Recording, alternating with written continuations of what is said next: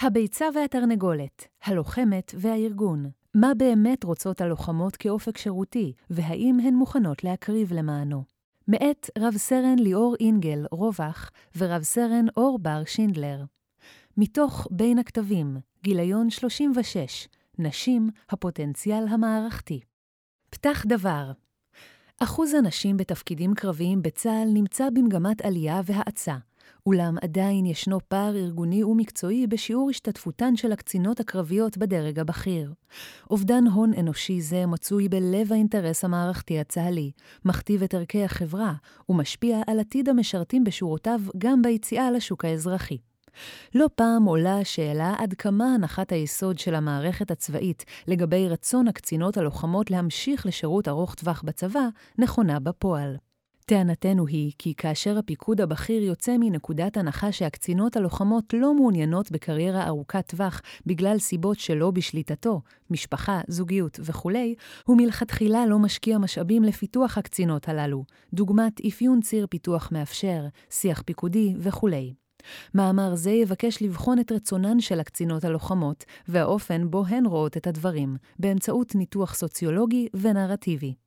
תרומתו העיקרית של המאמר היא בניסיונו להפגיש את המנגנון המגדרי המאפיין את צה"ל ב-2022 אל מול רצונותיהן האישיים והמקצועיים של הלוחמות, בדגש על רמת נכונותן להישאר בארגון, ובכך לנסות ולסמן עבור צה"ל אוקיינוס כחול של כוח אדם פיקודי איכותי, המושקעים בו משאבים רבים בראשית הצירים, ועובד במעלה הדרך. במילים פשוטות יותר, מה קודם למה? רצונן של הקצינות הלוחמות להשתחרר, או אולי חוסר הפתיחות והמוכוונות של המערכת להשאירן. המאמר מבוסס על עבודת מחקר רחבה יותר שבוצעה על ידי הכותבת רב סרן אינגל, קצינה לוחמת בעצמה, בהנחיית רב סרן בר שינדלר. השערת המחקר הינה כי הלוחמות המפקדות מעוניינות להישאר ואף מוכנות לעשות את ההקרבות הנדרשות בשל כך, אך המערכת לא ממש מחבקת אותן ומאפשרת זאת. מעניין לראות כי לאורך בחינת הממצאים עלו יותר ויותר דילמות דוריות, ולאו דווקא מגדריות. על כן, יותר מהמצופה, מהווה מחקר זה כלי והזדמנות עבור צה"ל, בהבנת משבר כוח האדם שלפתחו בדרגות הקצונה הזוטרה, הבכירה בעתיד לבוא. רקע תאורטי בסיסו של המחקר הוא במושג תרבות ארגונית ופרקטיקה ארגונית, והאופן בו שני אלו באים לידי ביטוי בשיח הארגוני-מגדרי בצה"ל, כשמדובר בנשים לוחמות, מתוך תפיסה כי ההבנה של אלו תאפשר בחינה ואולי אף שינוי שלהם, אם נחפוץ בו. היריעה קצרה בכדי להעמיק מתודולוגיות במושגים, אך העיקר לענייננו, כי במסגרת התרבות הארגונית נמצא את ערכי הארגון, המהווים בחירה אסטרטגית של התנהגויות מועדפות לטובת קידום מטרות וטובת הארגון. אלו נתונות לשינוי, שכן שורשיהם נעוצים בתרבות ובאווירה הארגונית של דור המייסדים. שינוי שכזה מיוחס במרבית המקרים לשינוי מלא של ערכים, ומהם של הנורמות והנחות היסוד, שינוי הדורש תהליך ארוך טווח ואיטי של הטמעה הדרגתית. שינוי מגדרי בארגון נתפס פעמים רבות בפי דור המייסדים כלא טבעי, ומכיוון שכך, בלתי אפשרי או פרקטי עבור הארגון וצרכיו. ובכל זאת, נמצא כי הפרקטיקות הארגוניות השגורות אינן באמת טבעיות, אובייקטיביות או ניטרליות, אלא טעונות במשמעויות מגדריות שונות עבור הגברים ועבור הנשים המשתתפות בהם. כך למשל, לדיון בשבע בבוקר הן יגיעו רק אם מצאו מי שיביא את הילדים לגן במקומן. לדיון הקידום הן יגיעו כאשר עקב אילוצי האימהות לא ביצעו את תפקידי השטח הנחשבים תנאי לקידום, ועוד. נשים שהחוויה הזאת היא מנת חלקן, לא יבקשו להתקבל לתפקידים החשובים מלכתחילה, ואם כן, יתקשו לבצעם, לא יזכו ליהנות מהיוקרה הארגונית שהם מקנים, ולא יהיו נוכחות, חשובות ומתוגמלות באותו האופן כמו גברים. אם כך, שוויון מגדרי בארגון הוא מצב שבו הפרקטיקות הן מכלילות, כלומר מעוצבות ומתקבעות גם מנקודת המבט של נשים בארגון, שלהן כוח ומשקל זהה בתהליכי קבלת ההחלטות. למרות הצהרות המדיניות הפורמלית של הצבא, יש הרואים בחוסר השוויון בין נשים לגברים במערכת הצה"לית כסטייה והפרה של מסמך הייעוד והייחוד שלו, שלפי אחת מהנחות היסוד שלו, על צה"ל לאפשר שירות שוויוני, משמעותי ומכבד לכל חייליו באשר הם. נדרש צה"ל להציג בפני המתגייסים מגוון אפשרויות לשיבוץ רחב ככל הניתן. בהמשך לכך, כארגון אשר מבחין בין גברים ונשים, ניתן לומר שצה"ל הינו ארגון בעל פרקטיקות מגדריות. כראיה להגדרה זו, על אף הקריאה לשוויון מגדרי בצה"ל, הארגון מתמודד עם פערים מובהקים בשיוך המקצועי של נשים וגברים, ובהמשך גם במיצוי ההון האנושי הנשי שכבר הוכשר לשרת בשורות הארגון, ושימורו לשירות ארוך טווח. עקב חשיבותו הרבה של גיוס החובה לצה"ל בחברה הישראלית בכלל ובמסלול השירות של ישראלים צעירים בפרט, ולנוכח מצבה הביטחוני הייחודי של ישראל, מתקיים לאורך השנים דיון ציבורי נרחב בסוגיית מוטיבציה לשירות של בני נוער, ובשאיפות לקידום אישי במסגרתו. שאלת המוטיבציה חזרה ועלתה בשאלונים ובראיונות שקוימו עם הלוחמות, על מנת לבחון במחקר את עמדות הלוחמות עצמן לגבי אופק שירותן ושאיפתן לקריירה צבאית, אל מול הפרקטיקות הארגוניות היוצאות מנקודת הנחה שהן אינן מעוניינות בכל אלו. יש לציין כי בשנים האחרונות עולים ומתפרסמים יותר ויותר סקרים המעידים על מגמת ירידה במוטיבציה לשירות חובה או קבע, כאשר דווקא בולטת העלייה במספר הנשים השואפות לקחת חלק פעיל בשירות, ונאבקות על שילובן בתפקידים מגוונים יותר בצבא. על כן, שאלת המוטיבציה והרצון לשרת בקריירה ארוכת טווח עבור הקצינות הלוחמות, מהווה שאלת מפתח בהזדמנות של הארגון למיצוי כוח אדם זה כעתודה פיקודית. נשים לוחמות בצה"ל בראי המנגנון הארגוני-מגדרי. בכדי להבין את שורשי הסוגיה בה עוסק מאמר זה, יש לבחון את ציר התפתחות המנגנון הארגוני-מגדרי בצה"ל לאורך שנותיו ואת תמונת מצבו הנוכחי. היריעה קצרה מלתאר את רצף השתלשלות האירועים החלק מחוק שירות ביטחון 1951, אך נציין את נקודת המפנה. בעקבות בג"ץ אליס מילר, 1995, ובעקבותיה את תיקון 16א לחוק שירות הביטחון, הקובע מפורשות כי זכותה של אישה בצבא שווה לזכותו של גבר. בנקודת זמן זאת עלתה והתעצמה הדרישה בשינוי המדיניות, ומשנות האלפיים חלה תנופה משמעותית בפתיחת המערך הלוחם בצה"ל בפני נשים, שילוב אשר הגיע לשיאו בחמש השנים האחרונות, עם הקמת מערך הגנת הגבולות בשנת 2017. נכון לשנת 2020, על פי נתוני חטיבת תכנון ומנהל כוח אדם בצה"ל, נשים מהוות היום כ-18% ממערך הלחימה שלו. עם זאת, בצה"ל קיימת עדיין הדרה קטגורית של נשים מהזכות להעמיד את עצמן במבחני המיון למרבית יחידות העילית של הצבא, ולפיכך נוצר מתחם תפקידים הסגורים בפני נשים. כך שלמרות השינויים הרבים שערך צה"ל בארגון, הם עדיין לא הפכו אותו לארגון בעל שוויון מגדרי. כל אלו חשובים ומעניינים בבחינת המערך הלוחם בצה"ל ותפקיד הנשים בו, אך עדיין לא לגמרי מסביר את היעלמותן של הלוחמות מהדרג הבכיר ומסלולי הקידום.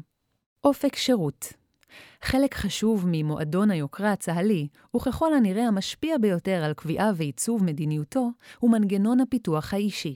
אופק השירות. מונח מערכתי מקובל זה מתייחס להמשך השירות העתידי של המשרת בארגון, ולפוטנציאל הגלום בו לטעמה של המערכת לשירות ארוך טווח. על פי דובר צה"ל, בשש השנים האחרונות ישנה עלייה של 160 אחוזים במספר הנשים הלוחמות, כך שבשנת 2005 שרתו רק 435 נשים כלוחמות, ונכון לשנת 2020, מספרן זינק ליותר משלושת אלפים. עם זאת, עדיין ניכרים בבירור פערים עצומים בנתוני הקצונה הבכירה בקרב נשים וגברים באותן יחידות לוחמות. יתרה מכך, ביחידות שפתוחות ללוחמות לא נקבעו קריטריונים סדורים, לא עודכנה התקינה בהתחשב בקצינות הלוחמות, ולא תוכנן ציר פיתוח עקרוני ואישי עבור אותן הקצינות לטווח הרחוק. עולה השאלה, לאן נעלמות הקצינות הלוחמות במעלה סולם הדרגות? כיצד ניתן להסביר את אותו אובדן הון אנושי של קצינות איכותיות שרכשו משכבר את מקצוע הלחימה, התגברו בהצלחה על חסמי הכניסה והשתלבו בציר הפיקוד ביחידות הלוחמות, אך לרוב לא המשיכו מעבר לדרגת סרן? על מנת שנשים ישתלבו בתפקידי לחימה ויהיו בעלות אופק שירותי, ישנו צורך בשינויים משמעותיים בתרבות הארגונית הצה"לית, כמו גם בשינויים מבניים. זאת מתוך הבנה כי למרות שאנחנו עדים ללוחמות פורצות דרך, דוגמת סגן אלוף אושרת בכר, המג"דית הראשונה באיסוף הקרבי, רב סרן אור לבני שמונתה להיות הלוחמת הראשונה שתפקד על גדוד חי"ר, וכן הלאה, אותן כוכבות הן הפרט המעיד על הכלל. מינוין אינו חלק מסדר היום של הארגון, ולא מעוגן במבנה ובשיח הארגוני, אלא מהווה יוצא דופן חד פעמי.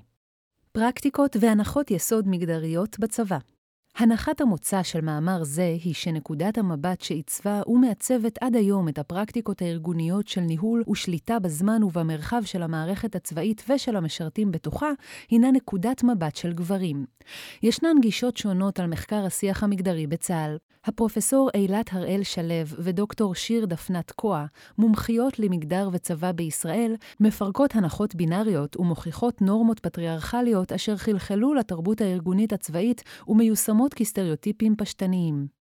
גישה אחרת מתייחסת לזהות מקבלי ההחלטות בצה"ל. בהתאם להצהרתם של דוקטור לרר ופרופסור לוי בעניין בג"ץ הסיירות, חלק ניכר מן הקצונה הבכירה, אשר עסקה ועוסקת בקבלת ההחלטות בנושאי מגדר בצבא, רכשה את הכשרתה, עמדותיה ואת הסוציאליזציה הצבאית שלה באקלים הצבאי השוביניסטי הפטריארכלי של שנות ה-70 וה-80 של המאה ה-20. מסיבה זו, המושג אישה נתפס בעיניהם באופן עמוק ביותר, כאחר או כהיפוכו של המושג לוחם, וזו אחת הסיבות להתנגדות קמאית ואינטנסיבית לרעיון של אישה לוחמת, המהווה איום ישיר על הזהות הגברית-לוחמנית שלהם. גם לסוגיה של הפערים בתפקידי הניהול והפיקוד הבכירים בין גברים לנשים בארגון הצבאי ישנם הסברים תאורטיים. ששון לוי טוענת כי ישנם כוחות חיצוניים לצבא אשר דוחפים למנוע ולעכב את שינוי מעמדן של נשים בצבא, על מנת לשמר את הצבא כארגון בעל עליונות גברית מובהקת. העיקר לענייננו בסוגיה זו היא ההבנה כי הפרקטיקות המדירות הנהוגות בצה"ל הן תוצר של דור, אקלים, ולא בהכרח תפיסות הנטועות במחקרים מקצועיים מבוססים על פוטנציאל תרומתן הממשי. בתצהירים ומחקרים שונים ניתן למנות מספר המשגים אשר מאפיינים את אותן פרקטיקות מדירות, לדוגמה, צורכי הצבא או אפקטיביות מבצעית, הבדלים פיזיולוגיים והדיון באישה הממוצעת לעומת האישה האקטואלית, פורצת הדרך, האישה הראשונה. אי אפשר להיות גם אימא וגם לוחמת, שילוב נשים ופקודת השירות המשותף ועוד. מחקר זה ביקש לבחון עד כמה הפרקטיקות המדירות הללו, בצה"ל ובחברה הישראלית בכלל, משפיעות על התרבות הארגונית הנהוגה בצה"ל עצמו, ומתוך כך משפיעות גם על המוטיבציה של הנשים הלוחמות בארגון, ועל הבחירה שלהן האם להמשיך בשירות קבע ארוך טווח. או במילים אחרות, עד כמה הפרקטיקות המדירות, היוצאות מנקודת הנחה שהלוחמות אינן מעוניינות בשירות ארוך טווח בשל שאיפותיהן המשפחתיות, מהווה קטליזטור באופן בו הארגון מתייחס לקצינים הקצינות הללו, עד כדי מביא לפספוס של כוח אדם פיקודי איכותי. זהו מעגל המזין את עצמו, וכמו שמראים מחקרים בימינו על עוצמתו של גיוון מגדרי לארגון, פוגע במצוינות הארגון עצמו. הייחודיות של מחקר זה היא בהפיכת הקערה ובחינת אמיתותיה, הפרקטיקות המגדריות בארגון יוצאות מנקודת הנחה שהנשים הלוחמות אינן מעוניינות באופק שירות. אך האם כך הדבר, או שמא עצם התרבות הארגונית גורמת להן להימנע ולהתרחק ממה שעבורן, בהסתכלות אישית על חייהן ושאיפותיהן, דווקא אפשרי ורצוי? עד כמה אישה לוחמת מעוניינת ומרגישה שהיא יכולה להיות אימא ולוחמת בדרג הבכיר, לעומת עד כמה צה"ל, כארגון בעל פרקטיקות מדירות, מסמן לה שהוא לא מעוניין בה ככזו. המחקר יוצא מנקודת הנחה שצה"ל מבין ומעוניין בלוחמות, אך שבוי בתפיסות מיושנות שהוא עצמו מתקשה לאתרן ולפרקן באופן מבני ופרקטי. הבנה מעמיקה של מוטיבציית הלוחמות יכולה לגלות לצה"ל אוקיינוס כחול של כוח אדם איכותי ומשמעותי עבורו. מערך המחקר, מתודולוגיה מחקר זה משתייך לסוג המחקר הנרטיבי, ובמיוחד המחקר הנרטיבי הפמיניסטי, ושואף לחשוף עולמות שעד כה לא הובנו כהלכה או לא נחקרו כלל. על מנת לאמת את הנחות היסוד התאורטיות של צה"ל כארגון הלכה למעשה עם הנעשה בשטח, המחקר הינו כמותי, וכאקט משלים לו, איכותני. הסטטיסטיקה של האישה הממוצעת או הקצינה הממוצעת עלולה הייתה להחטיא את המטרה של הניסיון להבין את עולמה של אישה קונקרטית או קצינה מוחשית, מכאן שהמחקר שאף לבצע שילוב בין שתי השיטות, לבטל את האפיון הקולקטיבי לצד הניסיון לכמת אותו ולהציג מגמות. במסגרת המחקר הכמותי הופצו שאלוני עמדות לשתי קבוצות מיקוד. האחת, 42 קצינות לוחמות בהווה מדרגת סגן והלאה, השנייה, 50 קצינות לוחמות בעבר מדרגת סגן והלאה, אשר השתחררו או הוסללו לתפקידי מטה, ומכאן שיצאו מציר הלוחמה. נציין כי תשובות הקצינות המשוחררות נכונות לתקופת שירותן כלוחמות. בנוסף לשאלונים, נערכו כעשרה ראיונות עומק לקצינות לוחמות העונות לאחת משתי קבוצות האוכלוסייה שציינו לעיל. ראיונות העומק התבססו על מדגם של עשר מרואיינות. שתיים מתוכן השתחררו ישירות מהתפקיד הקרבי. שתיים מהן הוסללו לתפקידי מטה לפני שנים, ושש עדיין בשירות פעיל. טווח הגילאים של הנשים נע בין השנים 24 עד 38. מבחינת הסטטוס המשפחתי, שלוש מתוכן רווקות, חמש בזוגיות, אחת נשואה פלוס שני ילדים, ואחת נשואה פלוס שלושה. המשוחררות יצאו מהצבא בדרגת סרן ורב סרן לאחר תפקידי מ"פ. שתי הקצינות שהוסללו למטה עזבו לפני תפקידי רב סרן, וכלל הלוחמות הפעילות בדרגת סרן או רב סרן, והן משתייכות למגוון שונה של חילות. עיקרי הממצאים 1. על נקודת ההתחלה, מוטיבציה ראשונית ותפיסת המקצוע, הרצון לשרת שירות משמעותי, והמקום של אלו בשלבי ההכשרה הראשונים. כאמור, ההבניה החברתית המסורתית מחנכת בנות לנהוג בצורה נשית, ובנים בצורה גברית החל מהגיל הרך, ולמעשה על ידי כך מבנה את אי השוויון המגדרי מגיל צעיר. זוהי סוגיה חברתית שצה"ל רק ניזון ממנה בנקודת ההתחלה. אך למרות התניה זו, נראה כי רבות הבנות אשר שברו את ההבניה החברתית, ודורשות לקבל הזדמנות שווה לשוויון בנטל המלחמתי. תשובות הקצינות במחקר מעלות בצורה ברורה וחזקה ביותר את נושא הרצון לשרת שירות משמעותי בצבא, כגורם מרכזי בהחלטה להתגייס לשירות קרבי, ולאחר מכן בבחירה שלהן האם להמשיך בצבא. בנוסף לכך, ניתן לומר כי כולן באופן גורף מצביעות על הבחירה שלהן בלוחמה כבחירה מכוונת. הן לא הגיעו לשם במקרה, והאופן בו צה"ל ממיין אותן כיום רק מחזק את התפיסה הזו. 2. מערכת התמונה שעולה מבחינת ההיגדים העוסקים במערכת, בארגון הצבאי, ואופן בו הלוחמות מבינות וחוות אותו, היא תמונה אופטימית בעיקרה. הלוחמות מרגישות שיש להן סיכוי שווה להתקדם ולהתפתח כמו הלוחמים שלצידן, והן אינן מרגישות שהמערכת מפריעה להן מלהתפתח בציר הלוחמה, איתו החלו את שירותן.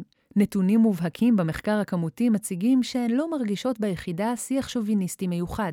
הן מרגישות שהרמה הממונה סומכת עליהן ומשתפת אותן בהחלטות, והן לא מרגישות שלא מקשיבים להן בגלל שהן נשים. עם זאת, ישנו פיזור שווה בהתייחס לאווירה גברית ביחידה, והנתון רלוונטי אל מול ההבנה כי אווירה כזו ככל הנראה מקשה עליהן לתת מרחב אפקטיבי לגוון שהן מביאות איתן. מתוך הנזכרות מעולם לא הרגשתי הבדל בין גברים לנשים בקצונה, אבל ללא ספק תמיד היה רוב מובהק של גברים קצינים, דבר שמאוד משפיע על השיח והאווירה. להיות אישה בתוך שולחן דיונים של גברים זה לא תמיד מרגיש נוח, וצריך לבסס את המקום שלך, ולפתח ביטחון לעמוד על שלך ולהילחם על מה שחשוב לך. צריך לבסס את המקום שלך, ולהרגיש בנוח בסביבה הגברית. בסך הכל, בבחינת ההיגדים עם הדגש המגדרי, ניכר כי הן לא מציינות פער מהבחינה הזו מעצם היותן נשים לוחמות. לעומת זאת, בבחינת ההיגדים הבוחנים את המערכת בעיניים דוריות יותר, ולא בהכרח מגדריות גרדה, ישנו שינוי במובהקות, והלוחמות שנויות במחלוקת באמונתן שהשילוב של קריירה צבאית של לוחמת, לצד שאיפות זוגיות ומשפחתיות, למשל, יוכלו להסתייע יחד. מחד, מדבריהן של הלוחמות, בעיקר הפעילות, עולה שישנו פער בהתאמת אופי התפקידים, מסלולי הפיתוח וכולי, לשאיפותיהן האישיות. הן מרגישות שההחלטה להמשיך בקריירה היא שלהן, כי הארגון ברור באופן שבו הוא מציג את הדברים. אלו הכללים, כן כן, לא לא. אני חושבת שזאת החלטה אך ורק שלי אם להמשיך במערכת ולהיות מוכנה להקריב מעצמי ומהחיים הפרטיים שלי כדי להמשיך בתפקיד כל כך תובעני ואינטנסיבי, מבלי לראות בית ואת הילדים שלי בעתיד. לעומת, כי אני אימא לשלושה ילדים ואני לוחמת, וזה אפשרי. מאידך עולות התבטאויות הפוכות, הטוענות כי הארגון יותר ויותר מבין את הצרכים ומתגמש. הצבא עשה עבורי את כל ההתאמות בתפקידים כך שאוכל לקיים חיי משפחה. מבחינתי, המשפחה ואיך היא תכיל את היותי במרחק ופחות זמינה להם, זה שיקול נוסף ומשמעותי. אני מאמינה שאם הייתי רוצה מאוד להמשיך בצבא, הייתי עושה זאת על אף ההקרבות והקשיים. ויתרה מזאת, אני מאמינה שהצבא היה מתאים לי את התפקידים בעלי העומס המופחת לתקופות של לידה או דברים בסגנון. כלומר, הצבא היה עושה כל שביכולתו אם היה רוצה שאמשיך ואם גם אני הייתי רוצה. הבלבול מתעצם בהיגד, אני מאמינה שהצבא עושה כל שביכולתו לשמור עליי כקצינה במערכת, ומגלה גמישות על מנת לאפשר לי את התנאים המתאימים לכך. לכן ההחלטה האם להמשיך היא שלי בלבד. בו ניכר פיזור על כל הסקאלה ואין תחושה מובהקת במחקר הכמותי. נתון זה לבדו מבקש לומר לארגון שההנחה כי הלוחמות אינן מעוניינות להמשיך לקריירה צבאית בגלל סוגיות אישיות וחברתיות שלא בשליטתו של הארגון, היא מוטעית מיסודה. הלוחמות שסימנו על ההיגד שהוזכר שלוש ומעלה, מסכימה במידה מועטה ועד מסכימה מאוד, התבקשו לפרט במילותיהן. הצבא מאוד דוחף אותי להישאר במערכת ומאוד רוצה שאתקדם. אני מרגישה שהשיח התחיל להשתנות, אבל לא מספיק. הצבא לא מצליח לצאת כל כך מהקופסה ולהתאים מסלולים שונים לנשים על מנת שימשיכו לתפקידים בכירים. לפעמים זה מרגיש שהצבא לא תכנן בכלל שנשים יגיעו כל כך רחוק ושנפרוש לפני, ועכשיו הוא לא יודע מה לעשות עם זה. אני חושבת שהצבא רוצה שנישאר, אבל לא מוכן לצאת מגדרו כדי שזה יקרה. משאיר לנו את ההחלטה. את רוצה להמשיך? בואי בבקשה. לא רוצה? לא צריך. לא נילחם עלייך. לוחמות רבות העלו בהתבטאויות פתוחות את הקשיים והמאבקים שנאלצו לעשות אל מול המערכת כדי לצאת ללימודים, למשל. בין דבריהן ישנן אמירות קשות של קצינות המתארות שדורגו מאוד גבוה והתבקשו לצאת למסלול המלת"ק, המעיד על הערכה כלפיהן. אלא כשהביעו חששות וקשיים הקשורים בנעשה בבית, בספירה הפרטית, היחס אליהן השתנה. הן מביעות סלחנות כלפי המערכת כאמירות נוסח לצה"ל אין מספיק כלים כדי להתחשב, או המערכת מנסה אבל לא מצליחה מספיק. אך לשאלת המחקר שלנו חשוב לומר בשלב זה שגם בהתבטאויות מסוג זה אין טעם מגדרי ספציפי, ולא נראה שיש התייחסות לסוגיות מגדריות גרדה, כמו לרצון הכללי לנהל זוגיות יציבה, הקמת משפחה, שמירה על הבריאות הפיזית והנפשית. נושא הבדידות במערכת עלה בעיקר בראיונות העומק, כאשר חלק מהאנשים תיארו מצבים בהן היו הנשים היחידות בקורס פיקודי או ביחידה. תחושת הבדידות מאופיינת בעיקר סביב רגעים חברתיים הקשורים להתנהלות במגורי השינה, כאשר כל הצוערים בקורס או הסגל הגברי ישנים יחד באותם המגורים ויכולים לנהל שיחות אל תוך הלילה, להתעורר יחד, לחזור מההפסקות יחד, והן לא חלק מזה. מלא פעמים כשהייתי בת לבד לא היה לי איפה לישון, שירותים קרובים, אפילו עד היום במילואים. אם היו אולי יותר בנות, המצב היה אחר. בשאלה פתוחה שהזמינה את הלוחמות לציין מה הארגון יכול לעשות אחרת, אולי, כדי להשאירן לשירות ארוך טווח, עלו בעיקר סוגיית השקיפות לגבי מסלולי הפיתוח, ברמת מועדים, שילוב לימודים והבנה שישנו צורך בפרקי זמן שמאפשרים הקמת משפחה.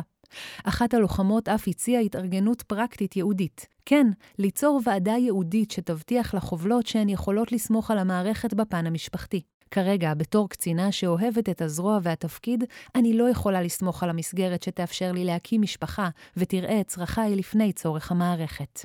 כפי שתיארנו ברקע התאורטי, סוגיות אלו נפגשות עם הפער הארגוני.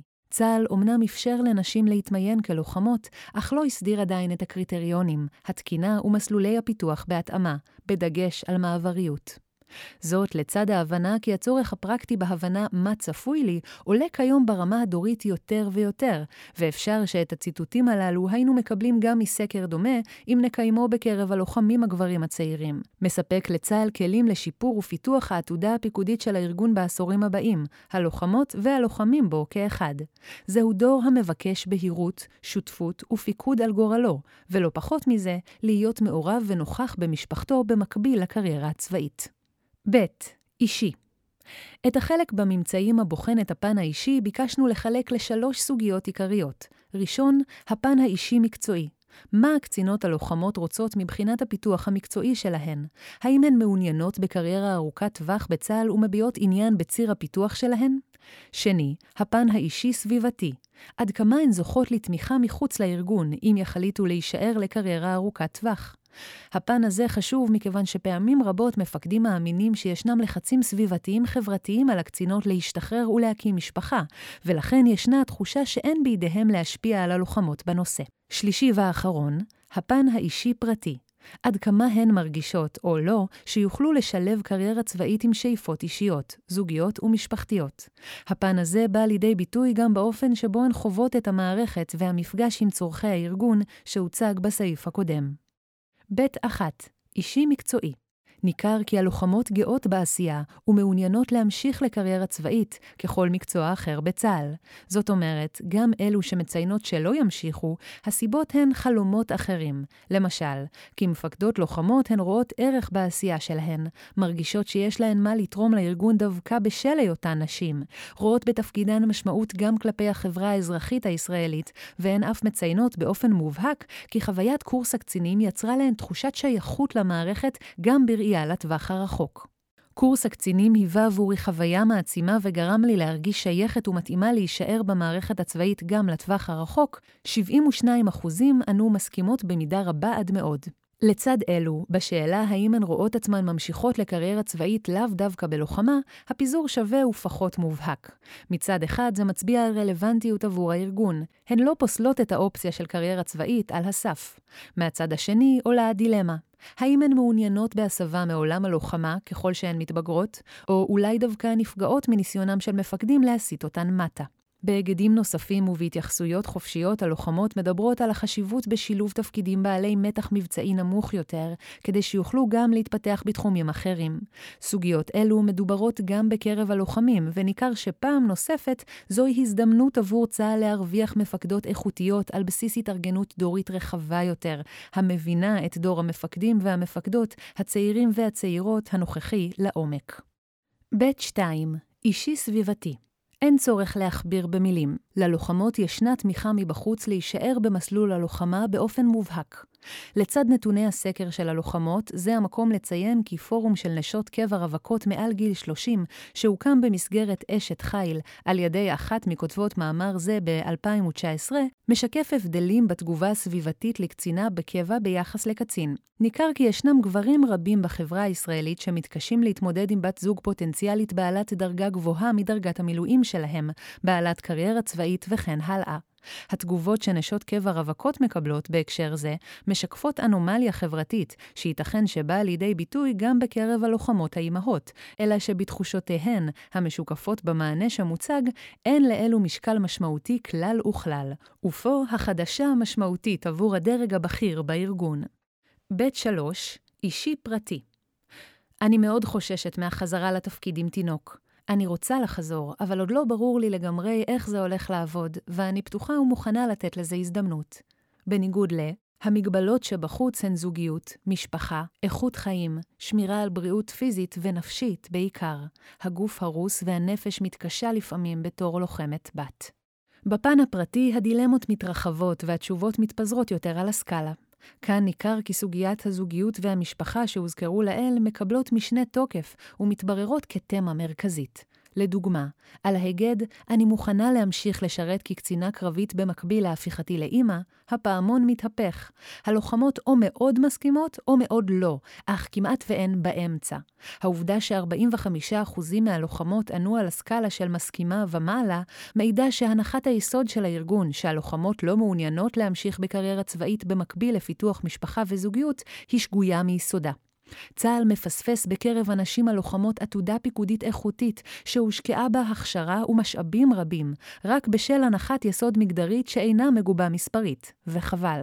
לעומת זאת, ובאופן מובהק הרבה יותר, במענה על ההיגד, ההקרבה האישית הנדרשת בשירות קרבי שווה את זה בעיניי על אף הקשיים, משתקף רצון ונכונות אמיתיים להקרבה. האם הארגון לחלוטין טועה בהנחה שהלוחמות לא מעוניינות להישאר? לא מדויק. במענה להיגד, הקריירה הצבאית כלוחמת היא ראשונה בסדרי העדיפויות שלי לפני שאיפות משפחתיות, המענה עדיין מפוזר על כל הסקאלה, אך ניתן לראות נטייה קלה לחוסר המוכנות לשים את הצבא לפני המשפחה.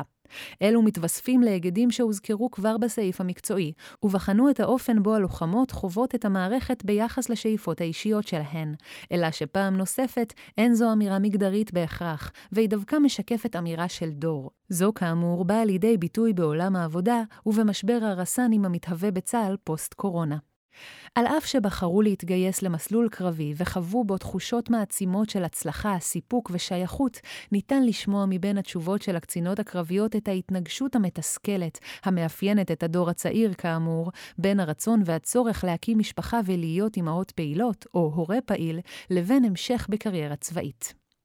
א', קצינת אג"ם בשירות פעיל, מתארת. אני נמצאת בזוגיות מזה תשע שנים, ושנינו גרנו עם ההורים עד עכשיו, ולא עברנו שלב ביחסים שלנו. שנינו אנשי צבא, ולא ראינו טעם בלהחזיק דירה משותפת, בזמן ששנינו כמעט ולא נמצאים בבית. ממש מחכה לתקופה שאצא ללימודים, כדי שאוכל לקדם את החיים האישיים שלי. מהבחינה הזו, אני ממש מרגישה שהצבא תוקע אותי.